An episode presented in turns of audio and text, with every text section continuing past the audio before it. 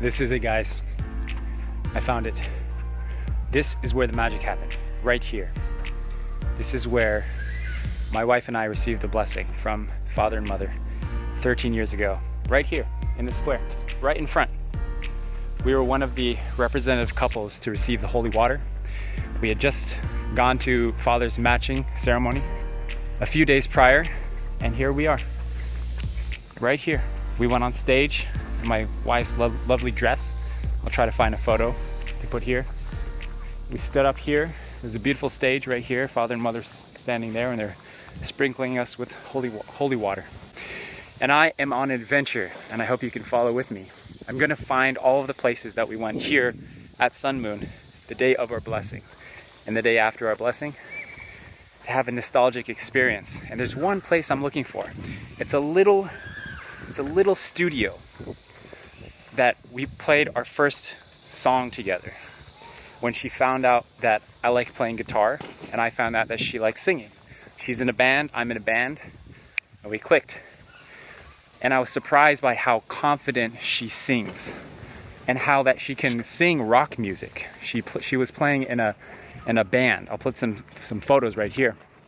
She was playing in a band called Chiseng, called Rebirth in English. Chiseng means rebirth. It's a Hyojinim band that they formed here at Sun Moon, and she was the lead singer for a rock band here at Sun Moon, and that was surprising to me because she's this rather short Japanese lady with a very strong voice and very confident voice. And so I was like, let's find a guitar, let's play some songs together, and that's what I was surprised by. And I immediately all night after the blessing, I was I was listening to these songs. I found a guitar and I was just jamming in my room, learning them. And the next day, we found a little a little studio hut that we could practice and play together. And I'm gonna go find that place. So join me in that. All right. I'm walking around the campus, and you'll notice there are children playing on the streets. You don't see that at many universities. I'm officially lost. Made my way down some alley. Orenji Shikdan. Don't know. I just finished the tour around Sun Moon. We hit up all of the nostalgic spots, the Kodak moments that my wife and I visited together 13 years ago. And I was going to make a little outro for this video explaining the reasons why you should or should not go here to Sun Moon, or you should consider your children going here to Sun Moon. Personally, if my kids want to go to university, I would 100%, 120% recommend that they go to Sun Moon University, especially if you are someone that values faith and community.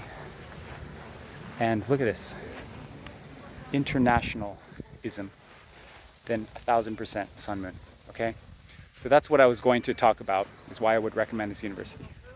But honestly, all I can think about is the last decade plus of being blessed with this woman. And I'm thinking about all of the fear and insecurity and honestly uncertainty I had when we were here at the blessing. Just wondering, is this going to work out? What am I doing? I'm so young. I was 18 years old, guys. My wife was 20, 20 years old at the time.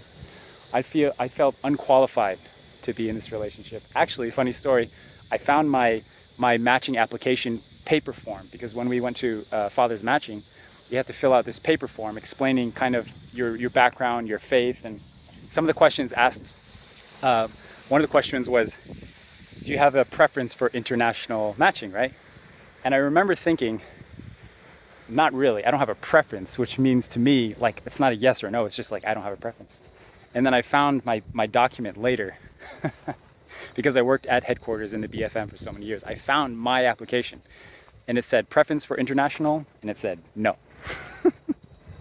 and that's exactly what I got. And then it asked questions like, uh, what is your what's your uh, university status, right?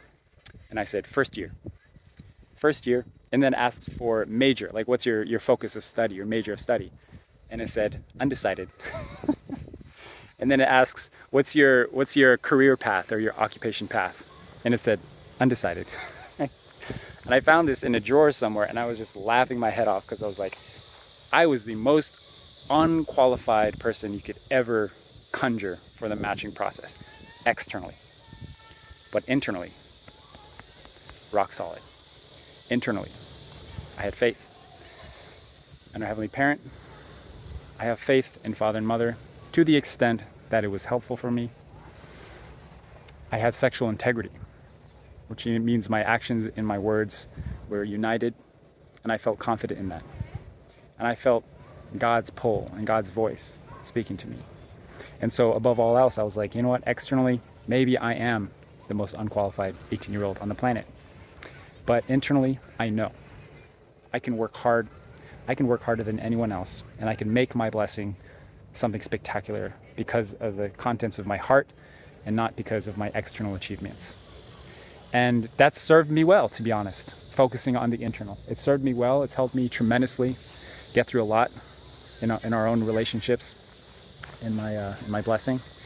And that's why I talk so strongly and heavily about focusing on your internal character above all else. And I'm not saying university doesn't matter. I'm not saying that external things don't matter. I'm the first one that will say that you should focus on those things. But it's a matter of priority. It's a matter of which lens are you looking through first? Are you looking at men and women, potential matching partners, first and foremost through the lens of external, superficial things that don't matter, eternally speaking? Or are you looking at the world and your spouse and your potential spouse through the lens of what truly matters, which is the divine internal character of each individual person that is uniquely created by God in their own right? That is the question.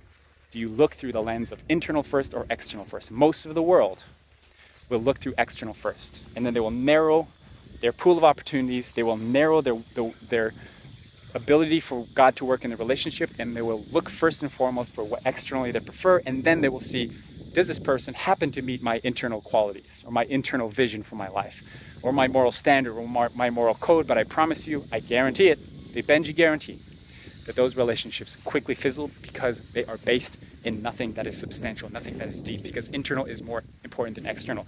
Anybody that denies that, anybody that says that's not true, I will, I will rebuttal with one simple fact. Anybody, anybody on planet Earth can completely change their external environment, their external looks, everything about them. The internal character is something that you cannot fake. Your internal character is a statement of who you are as a person, and it will reflect and it will dictate every aspect of your life. It will reflect who you become as a man or woman. It will reflect who you become in the afterlife and spirit world. The external things matter infinitely less the more time goes by. As soon as you're in a relationship, with a spouse that is based on physical appearance, that is based in, based in physical attributes such as body shape, such as face, such as education. What happens when your spouse has a baby and is no longer that attractive, beautiful young woman that you fell in love with? What happens when your husband gets that dad bod after you have a child and is no longer that fit husband that you fell in love with? Is it okay to have preferences? Yes, but you have to make sure that your lens through which you're looking at people is first and foremost internal, and after that, the external stuff completely optional. Why is that? Because if you're committing to the blessing, if you're committing to father and mother's vision for lineage, for changing this world through the blessing, through blessed families, radiant blessed families, if you're looking at your marriage through that lens, guys, what is more important? The internal, the external. What is more important? What you do in this lifetime, or what with you, what or what you bring with you, eternally speaking, to the afterlife. It is the contents of your heart that will dictate your happiness. It is not the amount of money you make, it is not the external attributes of your face or your body or your education. It is only the quality of your heart.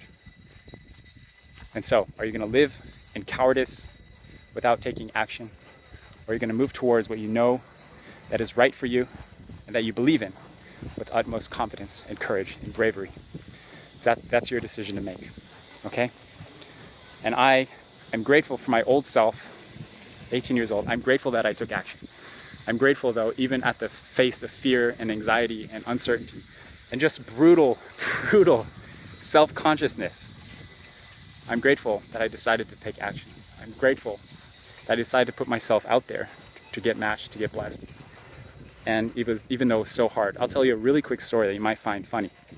After our blessing ceremony, right here, right in front of this building, after our blessing ceremony, I had this desire to hold my wife's hand. We were going to eat some some meat at some place, right? I think it was Kalbi or something like that. I think it was Kalbi. And we were walking through the, the town, and I wanted to hold my wife's hand, right? I was like, this is nice. We're having a nice time. It's the blessing day. It'd be nice to hold my wife, wife's hand. Keep in mind that we just met each other a few days ago, right? So I hold my wife's hand, and she very, very politely says, I don't want to do that. I'm not ready for that, right? And God bless her, she has so much courage. Ah, it's amazing. Of course, you can imagine how I felt, right? It's like, but, but, but, but, we're blessed. This is our blessing. And I realized through that experience and other experiences like that, that people are different, cultures are different. And at the end of the day, I'm grateful that she is like that because she is different from me. She balances my character. She brings an internal quality that I often lacked in my life. I often say that my wife is the internal one and I'm the external one. And we balance each other to become more of the same person, actually. And I think that's what the blessing is about. It's not about being each other, guys. It's about becoming like God. And who is God? God is motherly and God is fatherly. God is a father and God is a mother. And we need both, just as we need a father and a mother. Just as we need grace and forgiveness and love and kindness and safe havens we also need a fatherly direction, vision. Where are you going? What are you doing? What do you want with your life? Go get it and just do it. And so we balance each other. And I feel grateful. That's the feeling I have right now.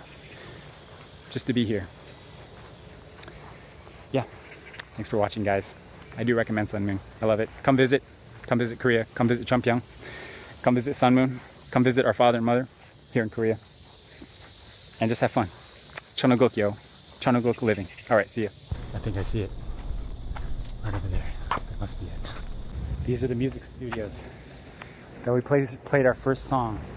If you're curious what song it is, it's called Goodbye Days by Yui, Japanese female singer. It's a singer that she likes, and I learned the song on acoustic guitar. This is the one right here. Oh, they're practicing. Can you hear it? Someone's practicing bass right in there. I wonder if it's the Rebirth Hyojin band. they still have this little little hut thingy. It's amazing. This is it. This is fantastic. What a great campus experience, guys. I swear.